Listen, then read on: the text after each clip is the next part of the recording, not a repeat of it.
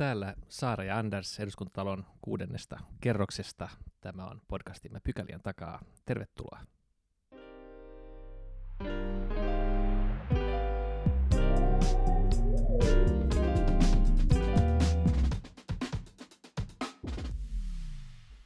Mennään ensimmäiseen pykälään. Työllisyydestähän puhutaan aina, ja aina kun puhutaan työllisyydestä, niin nousee esille sanapari paikallinen sopiminen. Ja se tuntuu merkitsevän ehkä vähän eri asioita eri ihmisille. Yhtä lailla se pidetään yleensä niin kuin tällaisena työllisyyttä nostavana taikasauvana, että sen kun saisi käyttöön, niin monet ongelmat rat, ratkeavat. Ja, ja itsekin elän vähän siinä toivossa, että se kun saataisiin käyttöön, niin, niin moni asia ratkaisi. Eh, ekonomisti Roger Westman on pohtinut paikallista sopimista, kirjoittanut siitä paljon, ja hän on nyt meillä vieraana tänään. Tervetuloa Roger. Kiitos, hauska olla mukana. Mennään heti ihan päivän polttavaan käänteeseen tässä, eh, ennen kuin pohditaan tätä asiaa laajemmin. Teknologiateollisuus kertoi eilen, että, että, että he irtaantuvat tästä niin kuin yleisestä sopimis järjestelmästä. Ja kun puhutaan paikallisesta sopimisesta, niin sillä on ajateltu, että, että joko, joko, joko se syntyy lainsäädäntöteitse tai sitten se vaan syntyy sen kautta, että nykyinen järjestelmä hajoaa omaa, omasta painostaan. Miten kommentoit tätä, tätä eilisten toisen päivän uutista? Niin, se on vielä aika sepä, epäselvää, että mihin se tulee viemään, koska periaatteessahan teknologiateollisuus ei päättänyt irtautua tästä, tästä järjestelmästä, vaan ne vaan kertoo siitä, että, että ne perustaa erillisen niin, työnantajaliiton ö, hoitamaan ö, näitä työehtosopimuksia, mikä tarkoittaa sitä, että yritykset voivat edelleen olla teknologiateollisuuden jäseniä ja olla muussa toiminnassa mukana, mutta – irtautua työehtosopimuksista. E-, eli ei olla mukana, mukana sit työehtosopimusten osapuolena. Ja, ja, ja sitä sit, kun rupeaa miettimään, että mitä järkeä tällaisella erkanemisella on, niin, niin, niin selkeästi se, se, mikä tulee mieleen, on, on sit se, että, että, että se antaisi joillekin yrityksille mahdollisuuden sit alkaa solmia omia omista työehtoistaan ja, ja, ja todella niin kuin irtautua tästä työehtosopimuksesta. Ja, ja jotta tämä olisi mahdollista, niin se tarkoittaa sitä, että, että, että työehtosopimukset kyseisillä aloilla ei enää olisi yleissitovia. Eli tämä astuu voimaan siinä vaiheessa, jos riittävän moni yrityksistä jättäytyy pois tästä uudesta työehtosopimuksista, työehtosopimuksia solmivasta työnantajajärjestöstä, niin että, että se ei enää täytä sitä yleissitovuuden tuota, määriteltä. Mutta onko se siis aktiivinen päätös, mm. että heidän pitää liittyä siihen vai lähteä liittyä, on, onko se niinku siinä mukana automaattisesti ja sitten tekevät aktiivisen päätöksen niinku jättäytyä pois, jolloin tämä sitten niinku purkautuu? Kai, kai, kai niin kuin, kun perustetaan y- uusi liitto, niin kyllähän jokaisen yrityksen pitää sin, siihen niin. liittyä, että eihän, eihän automaattisesti ke, ei, ei, ketään voi liittää, ketään, mitään yritystä voi liittää mihinkään, mihinkään tällaiseen uuteen järjestelmään. No kuinka suuresta murroksesta tässä nyt on, on työmarkkinakentällä kysymys? Taustallahan on on jo metsäteollisuuden ratkaisu, joka oli siis ihan, ihan niin kuin aito irtaantuminen järjestelmästä. Ja, ja tuossa kun teknologiateollisuuden ää, kutsu tiedotustilaisuutta seuraamaan tuli, niin, niin heti ää, nousi niin kuin ajatus, että, että ollaanko tässä nyt, nyt niin kuin samanlaisen ratkaisun äärellä toisessakin merkittävässä liitossa vai, vai mitä tapahtuu. Mutta heidän ratkaisuhan oli erilainen, eli tämä, tämä toiminta jakaantuu niin kuin kahdelle toimijalle ja, ja sitten jäsenyrityksillä on, on jatkossa mahdollisuus valita, että, että miten he sit mm. ovat jäseninä molemmissa tai, tai sitten vaan, vaan toisessa, jos haluavat sitä työpaikkakohtaista sopimista edistää. Mutta et, et onko tässä nyt ilmassa tällaista niin kuin suomalaisen järjestelmän isompaa muutosta? No, kyllähän se selkeästi on askel siihen suuntaan. Kuinka suuri askel se on, se, se sitten riippuu siitä, että, että, että kuinka moni suuri, suurempi yritys jättäytyy pois tästä uudesta järjestelmässä, mutta äh, äh, vaikea uskoa, että tällaisiin olisi menty, jolle ei olisi yhtiö, yrityskentässä, siis jäsenkentässä niin kuin merkittävää halua jättäytyä pois, niin, niin kyllähän se siinä mielessä on, on ihan mm. mielenkiintoinen käänne. No se, se työryhmä, joka, joka pohti tätä, tätä tota, paikallista sopimista, niin, niin tota, jos tämä olisi tapahtunut vähän aikaisemmin, olisiko se nyt ollut sitten painostimena ja toiminut, toiminut sillä tavalla, että ehkä, ehkä olisi syntynyt painetta että päätyä ihan toiseen tulokseen? No, jos miettii niin kuin mitä kysymyksiä tämä työryhmä on pohtinut, niin mä oon saanut sellaisen käsityksen, että, että niiden perusnäkemys paikallisista sopimisista on ollut paljon suppeampi. Että siinä työryhmässä ja niin kuin hallitusohjelmassakin sanotaan, että, että, että paikallista sopimista kehitetään työehtosopimusjärjestelmän sisällä. Eli luodaan suurempia mahdollisuuksia paikallisesti sopia asioita, mutta koko ajan sillä tavalla, että taustalla on yleissitovat työehtosopimukset, jotka luo raamin kaikelle tälle toiminnalle.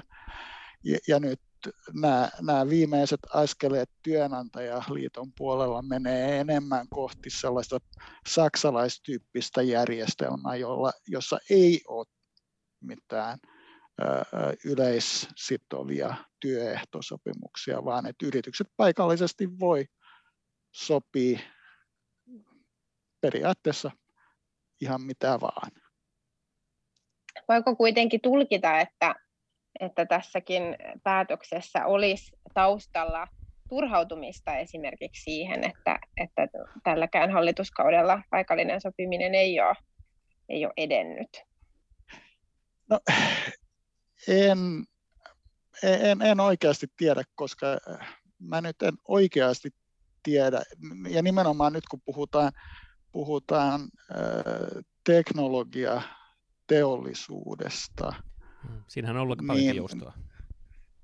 Niin, siis nimenomaan nehän on, ovat olleet malliesimerkki tässä suomalaisessa kentässä, miten paikallista sopimista on lisätty. Ja se keskustelu nyt, mitä on käyty näissä työryhmissä, on, on enemmän ollut siitä, että miten samat mahdollisuudet turvataan sellaisille aloille, joissa ei ole olla päästy yhtä pitkälle tämän, tämän tuota, työehtosopimusjärjestelmän puitteissa, jossa, jossa ei, ei ole keskusjärjestöjen tai, tai liittojen välillä ole pystytty neuvottelemaan joustoja. Ja sitten keskeinen kysymys on ollut, että miten sellaiset yritykset, jotka ei kuulu työnantajajärjestöihin ja, ja sellaiset työpaikat, jossa työntekijät, työntekijät ei kuulu liittoon tai ei ole liiton edustusta työpaikalla, että miten ne saadaan joustavasti putkaan. Tämähän on ollut Suomen yrittäjien suuri kysymys tästä. Että, että nämä on ollut ne asiat, jotka, jotka enemmän on hiertänyt tässä, tässä niin kuin,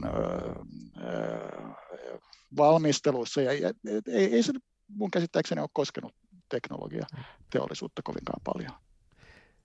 Jos tota, poistutaan tästä teknologiateollisuuden keskustelun tilanteesta ja, ja, tota, ja pohditaan tätä asiaa, asiaa niin kuin itsessään, niin sä oot kirjoittanut, kirjoittanut tästä asiasta moneen otteeseen ja, ja, ja, ja tota, e, tässä Maastrichtissa hiljattain, niin, niin e, sanotaan näin, että jos me poliitikot tai sanotaan poliitikot ehkä keskiviivan oikealla puolella enemmänkin, niin ajatellaan, että tämä olisi niin kuin aika moinenkin silver bullet, niin, niin sä, sä tuot esille rakentavasti ja, ja, ja perustellusti niin kuin sekä hyviä että, että ehkä huonoja puolia.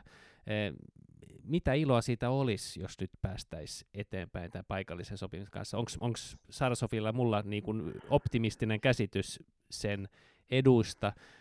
Tätähän voi lähestyä monella tapaa ja, ja tietenkin lopullinen, lopputulemahan riippuu, riippuu varmaan niin kuin markkinatilanteesta kulloinkin ja, ja yksitä, yksittäisen niin kuin yrityksen kilpailutilanteesta ja, ja, ja, ja, ja varmaan monesta muustakin asiasta. Miksi meidän tulisi tavoitella paikallisempaa sopimista vai, vai, vai pitäisikö meidän? No ensinnäkin tässä voidaan, on varmasti syytä palata siihen, että, että paikallisella sopimisella voidaan tarkoittaa niin, niin monta eri asiaa. Ja, riippuen siitä, että millä tavalla se, se toteutetaan, niin saavutetaankin hyvin, hyvin erilaisia asioita. Jos palataan siihen, mistä aloitettiin, että, että, että tämä olisi niin työllistä, työllisyyttä edistävä keino, niin mä olen sinällään periaatteessa varsin optimistinen siitä, että se voisi olla – työllisyyttä edistävä keino. Siis se, että sillä, että saataisiin enemmän palkkajoustoa, että saataisiin palkat sopeutumaan työmarkkinoiden jokaisen niin kuin työmarkkinalohkon kysyntään ja tarjontaan, niin voitaisiin luoda enemmän työpaikkoja. Ja tästä nimenomaan tämä Saksa on ehkä paras esimerkki, miten työllisyyttä on pystytty voimakkaasti lisäämään sillä, että, on tuotu sitä paikallista joustoa. Mm. Silloin tietysti kustannuksena on, on, on, on, on tai se haittapuoli tästä on, on se, että se sitten tarkoittaa joillekin ryhmille alhaisempia palkkoja, koska jos puhutaan siitä, että palkat sopeutuu, että ongelma on sitten, minkä, mitä paikallinen sopiminen siinä tapauksessa ratkaisee, on se, että et, e, et tietyillä, tietyille ammattiryhmillä, tietyille työntekijöille, niin tällä hetkellä palkat on liian korkeita, jotta työnantajat näkisivät kannattavaksi niitä, heitä työllistää. Ja sitten paikallisella joustolla voidaan sitten saada luotua enemmän työpaikkoja. Et, et, et, toki silloin työpaikkoja, joilla, jo, jo, jotka tyypillisesti on sitten matalapalkkaisempia. Ja ylipäätänsä se, että, että paikallisella sopimis, sopimisella saataisiin palkat paremmin joustamaan, kun työmarkkinatilanne muuttuu. Tietysti palkat joustaa yhteiskunnan muuttuessa koko ajan ylöspäin kylläkin, että jostain ammattiryhmästä on on ylikysyntää, niin kyllähän palkat ainakin yksityisellä puolella nousee. Kysynnän mukaan, mutta sitä joustoa toiseen suuntaan ei ole ja vääjäämättä sitten näkyy rakenteellisessa työttömyydessä. Ja sellaisissa maissa, joissa on, on hyvin joustavat paikallista, paikallista, paikallista sopimista, niin kuin Pohjoismaista, Tanskassa, Saksassa ja tietysti anglosaksisissa maissa, jossa se koko työmarkkinajärjestelmä on hyvin toisenlainen, niin, niin, niin se hyvä puoli on, että sillä kyllä saavutetaan työttömyyttä tai, tai pystytään painamaan työttömyyttä hyvin alhaiseksi ja pystytään tarjoamaan myös työpaikkoja sellaisille ryhmille, jossa, jolle tällä hetkellä yhteiskunnassa on, on suhteellisen vähän kysyntää ja joiden tasapainopalkka markkinoilla sitten on alhainen. No, paikallisen sopimisen yhteydessä puhutaan paljon just tästä joustavuudesta, ja säkin mainitsit sen moneen otteeseen, ja teknologiateollisuus eilen puhuu valinnan tai vaihtoehtojen lisäämisestä perusteena tälle omalle ratkaisulle. Niin, äh, ja sitten mainitsit näitä esimerkkejä Saksaa ja, ja Tanskaa ja, ja muuten, että jos verrataan Pohjoismaihin, muihin Pohjoismaihin tai, tai sitten muihin tällaisiin ää, länsimaisiin verrokkimaihin, niin kuinka ää, jäykät nämä suomalaiset työmarkkinat nyt sitten on? Onko meillä poikkeuksellisen jäykät työmarkkinat ja, ja tuota, siitäkin puhutaan, että, että onko tämä meidän kolmikantainen sopimisen malli, niin onko se jotenkin hyvin erityinen? Poikkeaako se ää, muiden maiden vastaavista? Ollaanko me oikeasti siellä 137, joka usein nostetaan esille? Joo. no, järjestö, kun työmarkkinajärjestelmien vertaaminen maiden välillä on, on usein hyvin vaikeaa, koska ne järjestelmät on, on hyvin erilaisia. Mutta kyllä ilman muuta meillä on hyvin kattava työehtosopimusjärjestelmä, joka asettaa aset, ohjailee palkanmuodostuksen aika tiukkaan useimmilla aloilla. Et siinä mielessä se on kyllä hyvin jäykkää, mutta tosin jos katsotaan EU-maita, niin tämä ei ole mikään poikkeus, että kyllähän EUn e, e sisällä niin suuri on hyvin monta maita, jossa on työ, työmarkkinat on hyvin jäykkiä. Ja esimerkiksi kun Suomessa niin kuin usein tehdään vertauksia Ruotsiin, niin mä en ole vakuuttunut siitä, että, että Ruotsin, Ruotsissa se järjestelmä on kovinkaan paljon joustavampi, mutta jonkun verran joustavampaa, jo, jo, jo, jo, jo, jonkun verran enemmän on, on kyllä ö, mahdollisuutta paikallisten sopimiseen Ruotsissa, nimenomaan jos puhutaan, ö, puhutaan akateemisesta puolesta, siis toimihenkilö puolella, niin, niin, niin hyvin paljon palkoista sopiminen on viety, viety työpaikkatasolla. Mutta jos katsotaan esimerkiksi teollisuuden palkanmuodostusta, niin, niin mä näen hyvin vähän eroja Suomen ja Ruotsin välillä. Suomalaisessa keskustelussahan tuodaan usein esille niin Schröderin uudistukset Saksassa ja, ja sitten sitten tämän Allianssenin uudistukset eh, Ruotsissa, onko ne ollut niin merkittäviä kuin, kuin tai niin, niin onko meillä oikea kuva niiden vaikutuksista? Siis kyllähän nämä saksalaisten saksalaiset uudistukset sekä sosiaaliturvan puolella että työmarkkinapuolella, ne oli todella mittavia ja on muuttanut sitä, mitä, mitä tuota, miten tuossa Saksan työmarkkinakenttä on muuttunut. Mä en ole niinkään vakuuttava, että ne uudistukset, mitä on tehty Ruotsissa, ovat loppujen lopuksi olleet niin, niin dramaattisia, että jos miettii, niin kuin, että mikä, mitkä on ne suurimmat erot, jos katsotaan niin kuin, Suomen ja Ruotsin talouskehityksen välillä, niin liittyy ennen kaikkea väestörakenteeseen. Maahanmuuton myötä Ruotsin väestörakenne on paljon suotuisampi, mutta jos katsotaan, ja jos katsotaan niin työttömyyden kehitystä, niin, niin, niin, niin työmarkkinoiden taimon, ta, toiminta, että kuinka hyvin, hyvin työnhakijoita ja työntekijöitä saadaan kohtaamaan, mikä on, mikä on työttömyyden taso, niin sitten ei ole suurta eroa. Yksi ähm, keskeinen kiistan kysymys tässä suomalaisessa keskustelussa, mitä tulee tähän paikalliseen sopimiseen ja, ja työmarkkinapöytiin, niin on liittynyt tähän henkilöstön rooliin äh, ja, ja mahdollisuuksiin vaikuttaa päätöksentekoon. Näetkö sä, että tämä on niin kuin sellainen kysymys, johon, johon niin kuin kompromissin löytäminen nyt käyttäisi tätä paikallista sopimista laajemminkin eteenpäin? On, onko siihen mahdollista löytää sellainen kaikille osapuolille ää, sopiva ää, esitys? Mm. Niin, Saksahan on, on, on, on siinä puolella niin kuin esimerkki, jossa, jossa sitä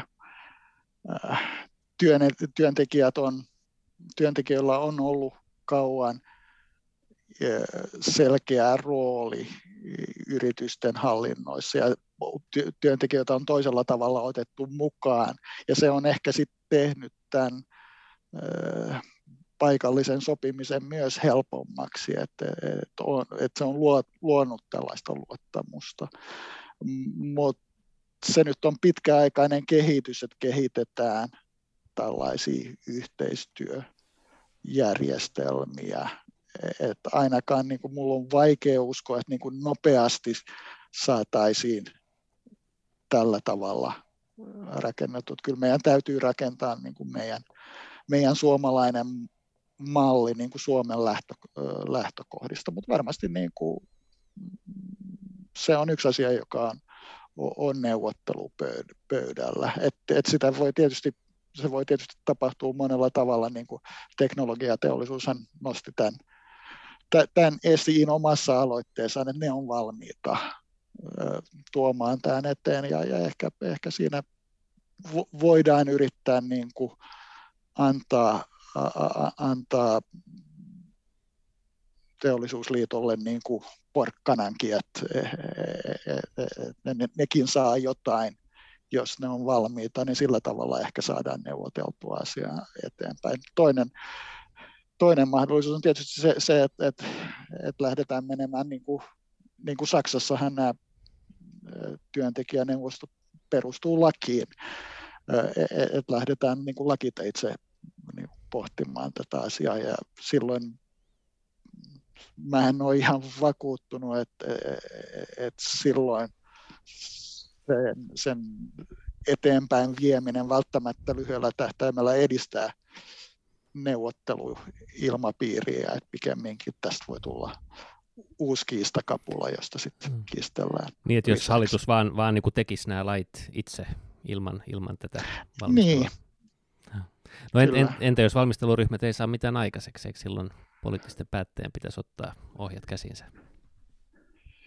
Niin, siis kysymys on, on, on tietysti se, että mi, mi, pitää palata siihen, että mitä, mitä oikeasti tässä halutaan saada aikaan, mikä on se visio, että minne, minne sitä halutaan viedä. Ja, ja, ja se on niin kuin sellainen niin kuin ensimmäinen kysymys. Et, et periaatteessa kaikkihan on sitä mieltä, että paikallinen sopiminen on hyvä asia. Mm.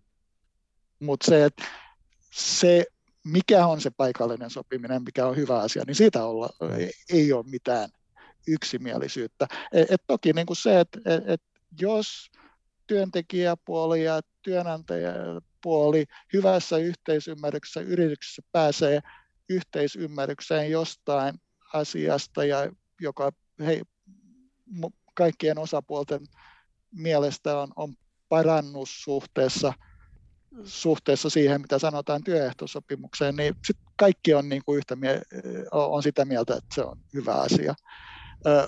Mutta sitten jos mennään kohti niin kuin Saksan tyylistä mallia,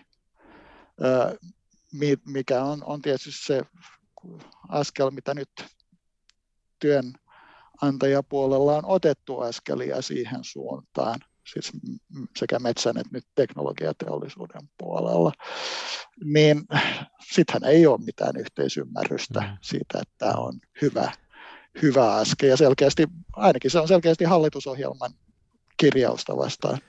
Joo, Joo, mä, mä oon pohtinut tätä hallitusohjelman kirjausta ja mä oon itse, itse kyllä tulkinnut sen vähän lavemmin kuin mitä sä tulkitsit sen, sen mutta Tota, kun puhutaan paikallisesta sopimisesta, niin silloinhan sehän koskee niin kuin tietenkin kauhean iso asiaa, mutta, tota, mutta, mutta ehkä, niin kuin, ehkä ne merkittävämmät on varmaan niin kuin työaika ja, ja, ja työstä maksettava palkka. Ja, ja työajasta sopiminen on varmaan ehkä helpompi asia, mutta sitten, sitten palkka on, on niin kuin se, johon sisältyy enemmän niin kuin symbolilatauksia. Ja, ja monet ajattelee, että tämä pelkästään tarkoittaisi niin kuin palkkojen laskuja. Tässä sun jutussa Mastreedissä toteat, että, toteat, että, että jos nyt muistan oikein, että, että, että se hyvinkin voi tarkoittaa palkkojen nousua ja usein niin kuin ainakin alkuvaiheessa palkkojen nousua. Mutta sitten siinä on minusta aika mielenkiintoista pohdintaa, joka ei, jota mä en ollut ajatellut aikaisemmin, että, että mikä on sitten tehokasta. Että onko se se, että, että palkat vaihtelee, vai onko se se, että palkat on aika lailla tasan ja, ja sitten kilpailukyky synnytetään muulla tavoin, niin kuin tuottavuutta nostamalla. Että, että onko se niin kuin huonoa, jos yritys voi parantaa tai tavallaan laskee palkkoja eikä tarvitse parantaa tuottavuuttaan, että, että, että luodaanko me niin vaan huonoja rakenteja sen kautta, että, että palkat joustaa. Mitä sä voit kertoa tästä pohdinnasta? Joo, ne, siis tämä on niin itse asiassa hyvin vanha perusargumentti tässä tämän pohjoismaisen mallin myötä, että et, et, et, jos mietitään, mietitään sellaista tilannetta, että usein puhutaan, että, että palkat pitäisi määritellä, määrittää jokaisen yrityksen tuottavuuden kautta. Niin se periaatteessa, jos miettii, että jos yritys sit toimii tehottomasti, ei pysty kehittämään tuotettaan, niin se voi säilyttää tilanteensa työmarkkinoilla sillä, että, että sit vaan pidetään palkat alhaisena ja silloin se voi jähmettää. No, se ei välttämättä ole kuitenkaan ongelma, koska sitten ne yritykset, jotka sit nostaa tuottavuuttaan, voi sitten tarjota, houkutella työntekijöitä näistä heikosti tuottavista yritystä tarjoamalla parempia palkkoja ja sitä kautta niin työntekijät siirtyy. Mutta se muodostuu ongelmaksi silloin, jos jokaisessa yhtiössä on kuitenkin vahva työn, vahva työntekijäpuoli, joka neuvottelee. Ja sitten sellaisissa yrityksissä, joissa, joissa menee hyvin, niin ne pystyy neuvottelemaan sit parempia palkkoja. Et tyyli laitetaan tehdas kiinni, jos, jos me ei saada niin kuin merkittävää osaa siitä, siitä yrityksen korkeasta tuottavuudesta, jolloin tällainen sopeutuminen ei, ei, synny, että me, me, me saadaan, niin kuin, saadaan erityylisiä yrityksiä, että me yritykset, jotka pärjää sillä, että ne pystyy maksamaan alhaisia palkkoja, ja sitten yrityksiä, jotka on tuottavia, mutta jotka ei ole kuitenkaan sen kannattavampia, koska sitten työntekijäpuoli ulosmittaa sen, sen tuottavuushyödyn, ja silloin näiden, näiden niin kuin yritysten kannalta niin, niin, niin olisi itse asiassa parempi, jos kaikilla yrityksillä olisi sama, sama palkka ja silloin nimenomaan ne tuottavimmat yritykset olisi ne, jotka pärjäisivät ja kaikilla, kaikkien yritysten kannattaisi investoida, koska ensisijaisesta sijassa sit omistajat saisi hyödyn tästä investoinnista. Ja sitten kun riittävän moni yritys kehittyy, koko talouden tuottavuus nousee, niin sitten yleinen palkkataso nousee ja nämä heikon tuottavuuden yritykset putoaa pois. Nyt Mut, jäädään seuraamaan. Joo, sano vielä. Jo, joo, mutta mä en näe, että esimerkiksi tämä on, on huolenaihe niin kuin sillä tiellä, minne nyt työnantajaliitot on sitä viemässä, koska siinähän se idea on se, että e, e, e, et solmitaan työehtosopimuksia, jos yritykset niin haluaa, mutta sitten yritykset voi jättäytyä pois, jos ne näkee sen omalle kohdalleen niin kuin omalle kohdalleen tuota, hyödyllisemmäksi.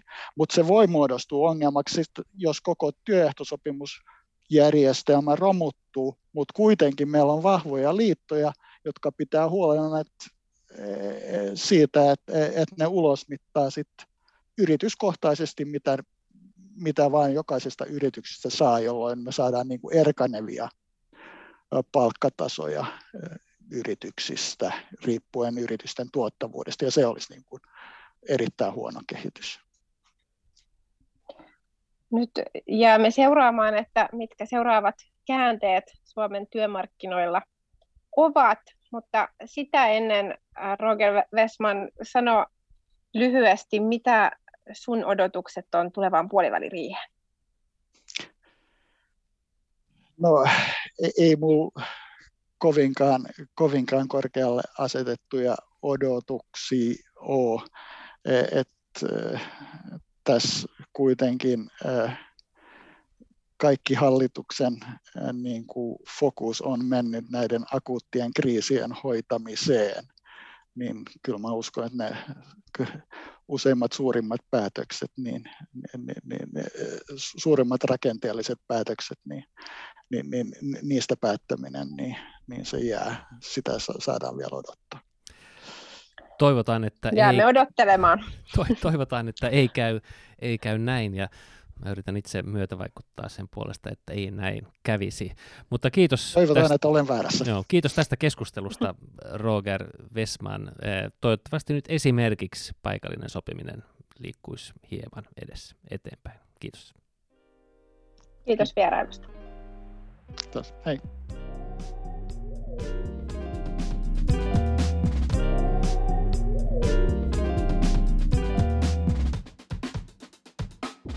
Mennään toiseen pykälään.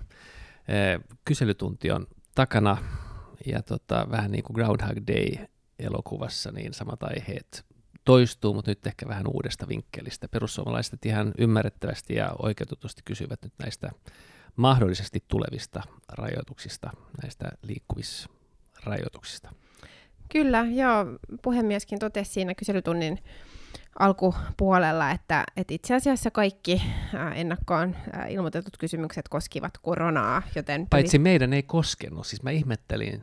Joo, Ahaa, okei. Okay. Hän te... Mutta ehkä kaikki opposition. Niin, aivan. Eli, eli puhemies siis totesi, että, että käsittelemme kaikki kyselytunnin kysymykset nyt yhdellä kertaa, koska ne liittyvät koronaan ja, ja vastauspuheenvuorot pyydettiin yhdellä kertaa. Yleensähän kyselytunnilla ehditään ottaa useampia kysymyksiä ja, ja silloin ne käsitellään ikään kuin kysymys kerrallaan, mutta tänään oli siinä mielessä poikkeuksellinen ja, ja koronateeman ympäriltä koko tunti keskusteltiin. Ja niin kuin sanoit, niin, niin näistä ää, rajoitu, uusista rajoitustoimista keskustelu käyntiin lähti. Joo, siis tämähän on, sehän on niin paketti, joka on niin kuin sinänsä aika helppo kyseenalaistaa, että, että kun lähdetään rajoittamaan liikkumista, tehdään, tehdään rajoituksia, jossa sitten osoitetaan niin kuin ne aukot, minkä kautta voi mennä, ja sitten kun vähän pohtii omaa elämäänsä, niin, niin sieltähän niin kuin löytää niin kuin kutakuinkin se koko elämänsä niissä niin kuin sallituissa, sallituissa tota, sallittujen toimien piirissä, ja sitten kun kuitenkin meillä on tavallaan pandemia, joka pelätään nyt leviän, on, leviävän on välttämättömyys vaade, niin, niin kyllähän siellä on kohtalaisen ehkä helppo opposition nostaa ihan niin kuin relevantteja kysymyksiä. Mm. Joo, ja, ja ei, ei jäänyt epäselväksi sekään, etteikö tämä äh, rajoituspaketti, mikä nyt eduskuntaan tuli, niin ol, olisi vaikea myös hallituspuolueille, ja useampikin hallituspuolueen edustaja sitä myös, myös nosti esille. Ja tässä kun tätä nyt on pari päivää julkisuudessakin keskusteltu, niin onhan se ihan selvää, että, että esitys on aika monimutkainen, ja, ja siihen liittyy ihan valtava määrä kysymyksiä, jotka on vielä vielä ää, vastausta vaille. Se on aika luontevaa, että, että ihmiset lähestyy niitä, niitä rajoituksia niin kuin oman elämänsä kautta. Että miten minun elämääni vaikuttaa se, että, että ää, tällä tavalla rajoitetaan ää, liikkumista ja, ja kanssakäymistä. Mutta pistin ilolla merkille, että kyselytunnillakin ää, nostettiin esille vaikutuksia niin kuin erilaisiin ihmisryhmiin. Ja, ja taisi ministeri Saarikkokin, joka pääasiassa oli ministeriaitiosta äänessä pääministerin sijaisena, kun pääministeri ei itse ollut, ollut tänään paikalla, niin, niin äh, mainita saman huomion. Eli nostettiin esille vaikutuksia erityisesti pienyrittäjiin. Tämä tuli äh, kokoomuksen ryhmästä, et, että äh, miten aiotaan varmistaa, äh, että meillä on niin kuin jatkossakin eri, eri, esimerkiksi erityis, erikoiskauppaa, ää, pieniä kivijalkaliikkeitä, kun takana on jo vuosi tätä koronakurimusta, niin, niin tämä on niin kuin monelle yrittäjälle viimeinen ää, niitti ja, ja miten, mitä toimia aiotaan tehdä ja tuoko hallitus jotakin helpotusta vielä siihen. Sitten nostettiin esille esimerkiksi yksinäisten, yksin asuvien, asuvien Joo, ja asunnottomien tilanne, joka oli sitten jo aika, aika spesifi. Joo, Kyllä, että, että miten. Ja yksi hyvä näkökulma äh, tai mielestäni niin kuin tärkeä kysymys on, on muistaa taas se, että, että kaikille se koti ei myöskään ole turvallisin paikka. Että niin, jos ihmisiä joo. kehotetaan olemaan kotona ja, ja sulkeutumaan kotiin ja olemaan lähtemättä kotoa, niin, niin on hyvä muistaa, että kaikille kotona ei ole Joo, kun moni, moni haluaa nimenomaan kotoa pois. Siis se on, tässä arkkitehtillä pitää huomata, että kun menee ulkomaille, niin huomaa, että ulkomailla siis kotiin mennään turvaan, ovet avautuu sisäänpäin, mutta Suomessa ovet avautuu ulospäin, kodista mennään, mennään niin kuin ulos turvaan tällaisena huomiona. No se on itse asiassa tosi kiinnostava huomio, ja, ja välihuomautuksena sanottakoon sekin, että, että Suomi on yksi Euroopan äh, väkivaltaisimmista maista naisille, ja nimenomaan kotona tapahtuvasta väkivallasta on, on isolta osin äh, kysymys. Mutta äh, sitten tähän, tähän rajoitusesitykseen liittyy paljon muutakin pohdintaa, ja ehkä se se päivän sana tänäänkin oli, oli tämä niin kuin välttämättömyysperiaate ja, ja sen arviointi, joka nyt on eduskunnassa edessä. Joo, siis ei ole mitenkään eh, uutinen, että meidän ryhmässähän tämä herätti kyllä niin kuin hirveästi pohdintaa ja, ja, ja tota, sitten pikkuhiljaa taivuttiin sen kannalle, että esitys voidaan antaa, mutta kyllä siinä li, li, kun on vielä jäljellä kauheasti selvitettävää ja, ja asioita, jotka, jotka meillekin on kyllä, kyllä vielä niin kuin auki ja epäselviä. Se, mikä niin kuin mun mielestä on aika selvää, on, että, että jotain piti tehdä. on, voi niin kuin perustellusti ajatella, että tai voi, voi pelätä sitä, ettei, ettei lisärajoituksia nyt tule, niin, niin, niin homma karkaa käsistä, niin kuin se on karannut nyt Virossa ja, ja muutamassa muussa maassa. Mutta sitten tietenkin se, että, että onko tämä nyt sitten niin kuin se oikea toimi. Ja tästä keskusteltiin paitsi nyt kyselytunnilla myös pari päivää aikaisemmin hallituksen neuvotteluissa ja, ja, ja siinä itse esitin montaa kysymystä. Ja, ja ehkä lopputulemana on nyt se, että että tämä on niinku tavallaan aika tylppä väline, liikkun, liikkumisrajoitus, ja sehän ei ole ehkä kauhean eleganttia, kun liikkumista rajoittamalla pyritään puuttua tilanteisiin, jotka syntyy sitten jossain määränpäässä. Mutta lakiteknisesti selitettiin, että tämä on käytännössä ainut mahdollinen, että me ei voida ohjata, mitä tapahtuu kotien sisällä, ja, ja, ja kohtalaisen vaikea ohjata myöskin siitä, että mikä tapa, mitä tapahtuu jostain ostoskeskuksen nurkissa. Että, että nyt on niin todettu, että, että, että tämän tapaisella rajauksella oletettavasti päästään nyt sitten näihin ryhmiin kiinni.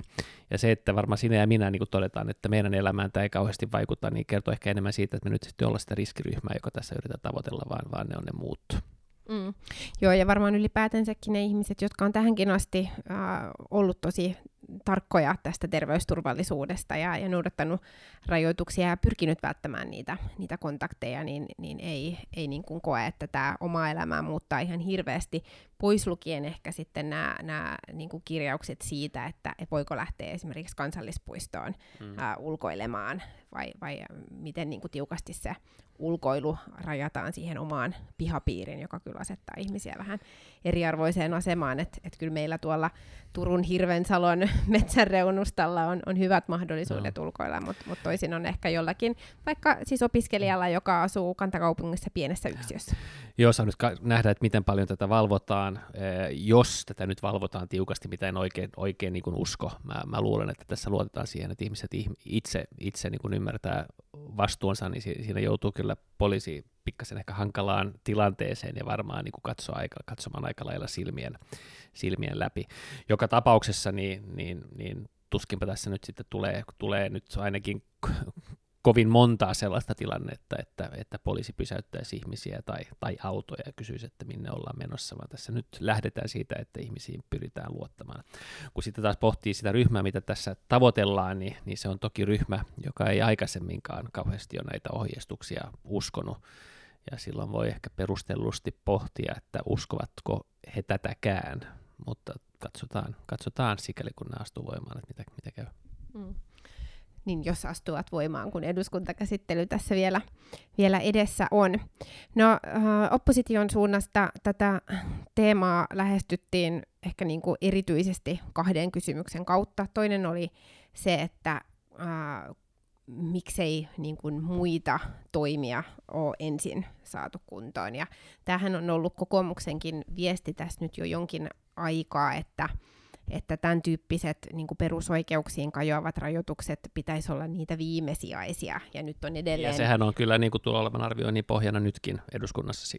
Kyllä, Joo. just näin, mutta et, et tavallaan niin kuin sitä järjestystä, kun edelleenkin on, on ollut haasteita vaikka siellä rajoilla, että et edellytetäänkö negatiivista testiä, ja voidaanko tehdä, ja onko pakkotestaukset ää, käytössä, miten, miten aveja on ohjeistettu ja niin, niin poispäin, ää, jotka niin kuin mitkään tällaiset toimet ei nyt yksinään ratkaise tätä kokonaisuutta, mutta että tavallaan järjestyksen pitäisi olla niin päin, että, että tämän tyyppiset asiat on ensin kunnossa ennen kuin rajoitetaan sitten kansalaisten liikkumista, mikä ainakin omaan korvaan niin särähti, että ministeri Kiuru vastasi ää, tähän kysymykseen vaikka näistä rajatesteistä ja, ja negatiivisen testituloksen edellyttämisestä jotenkin niin, että, että ei nyt takerata siihen, kun se ei ole mikään niin kuin ratkaisu yksinään, mm. mutta eihän mikään keino ole ratkaisu yksinään. Joo. No sittenhän, siis mä, mun käsitys on se, että rajoilla on niin kuin aika erilaisia tilanteita eri rajoilla ja, ja vähän riippuen siitä, että millä välineellä tulee, että, että tässä viikko, pari viikkoa sitten taisi Finnavia sanoa, että Helsingin lentokentälle tulevista, niin, niin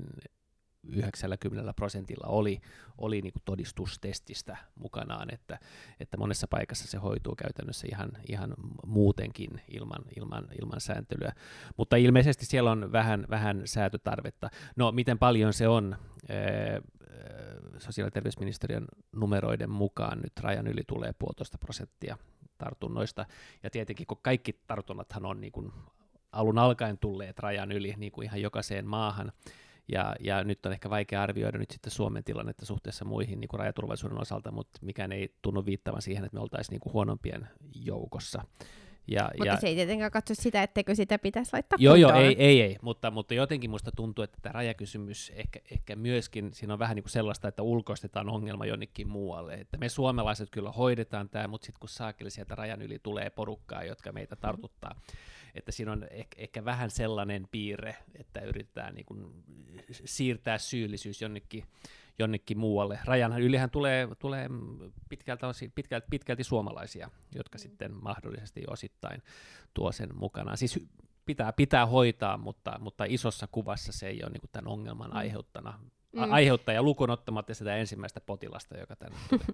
Joo, ehkä niin kuin erityisesti ne, ne haasteet on, on niin kuin kulminoitunut ähm, kumipyörien äh, kautta tulevaan vaan liikenteeseen, siis, siis rekkaliikenteeseen, esimerkiksi Virosta, jossa, jossa tautitilanne on, on merkittävästi äh, niin kuin vaikeampi kuin, kuin meillä Suomessa, ja, ja siinä ei ole, ei ole sitä testa, testausta tai, tai negatiivisen testin edellytystä ollut, ja, ja niin kuin tämänkin päivän tieto ymmärtääkseni on, on myös se, että esimerkiksi Turun satamassa niin tämä testauskuvio ei, ei niin kuin toimi.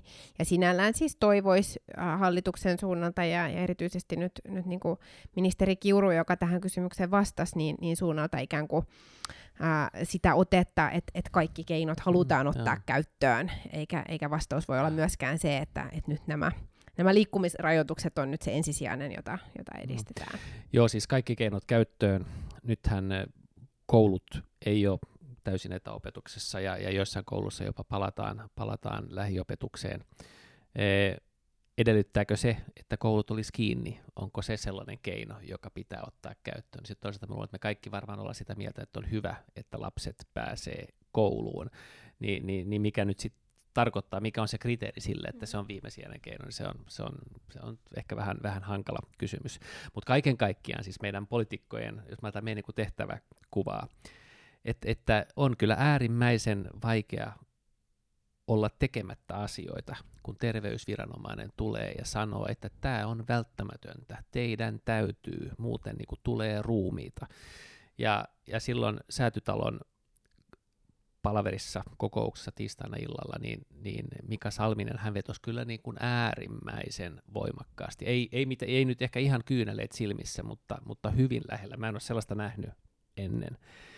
Ja, ja tota, silloin on niin kuin vaikea sanoa, että, että, että tässä on ehkä pientä säätötarvetta nyt näissä pykälissä, että, että, että annetaan olla ja, ja katsotaan löytyisikö ehkä jotain muuta.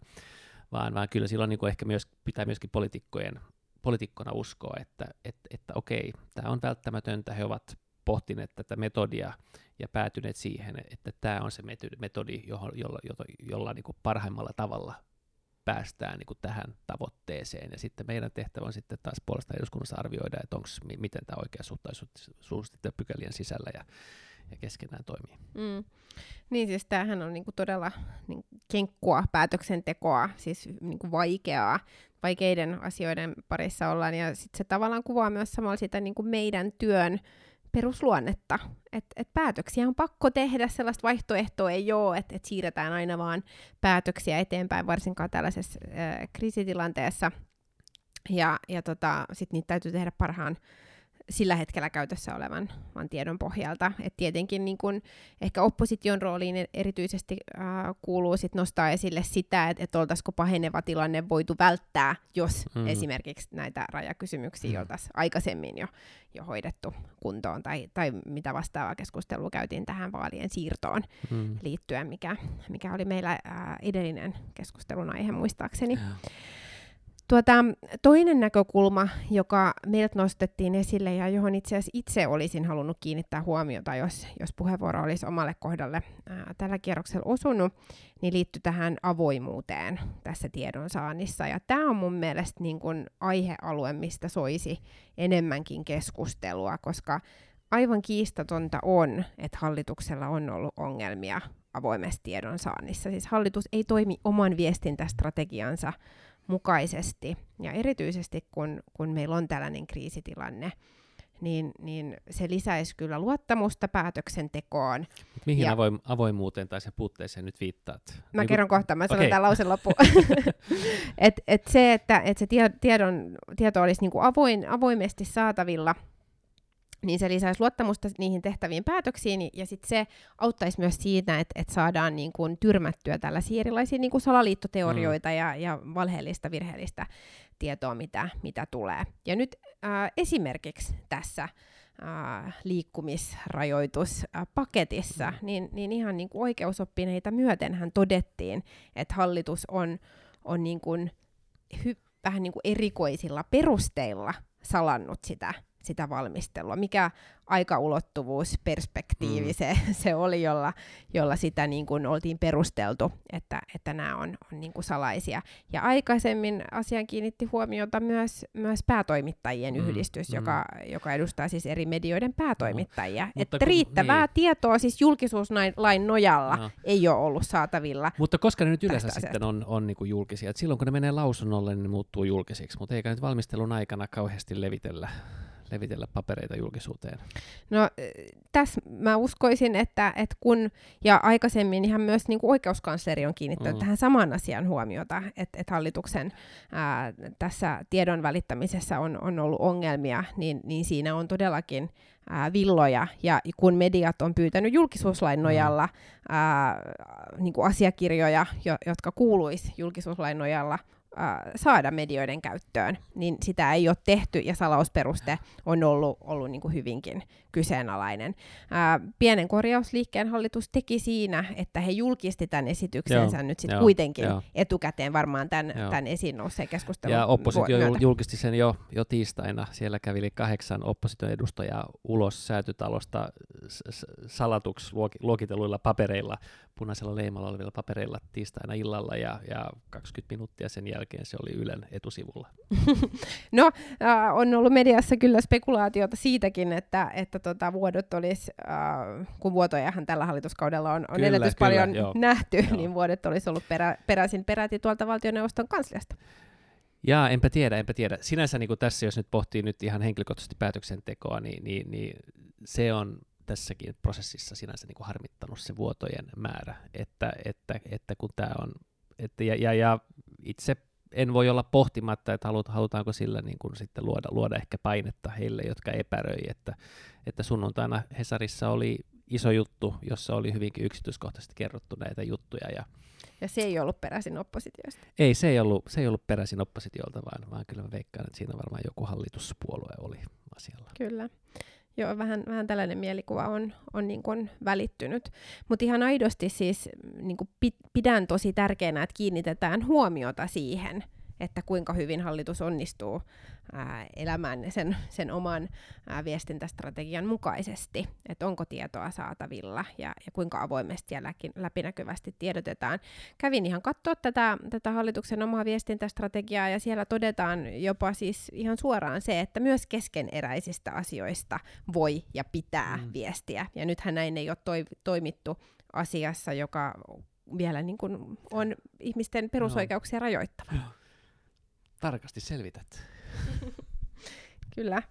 Kyllä, ja, ja tämä on tietenkin tätä minun intohimoani demokratiaa kohtaan. Et, et kyllä, nyt siitä välittäisi Kyllä, niin kuin aikaisemminkin on puhuttu.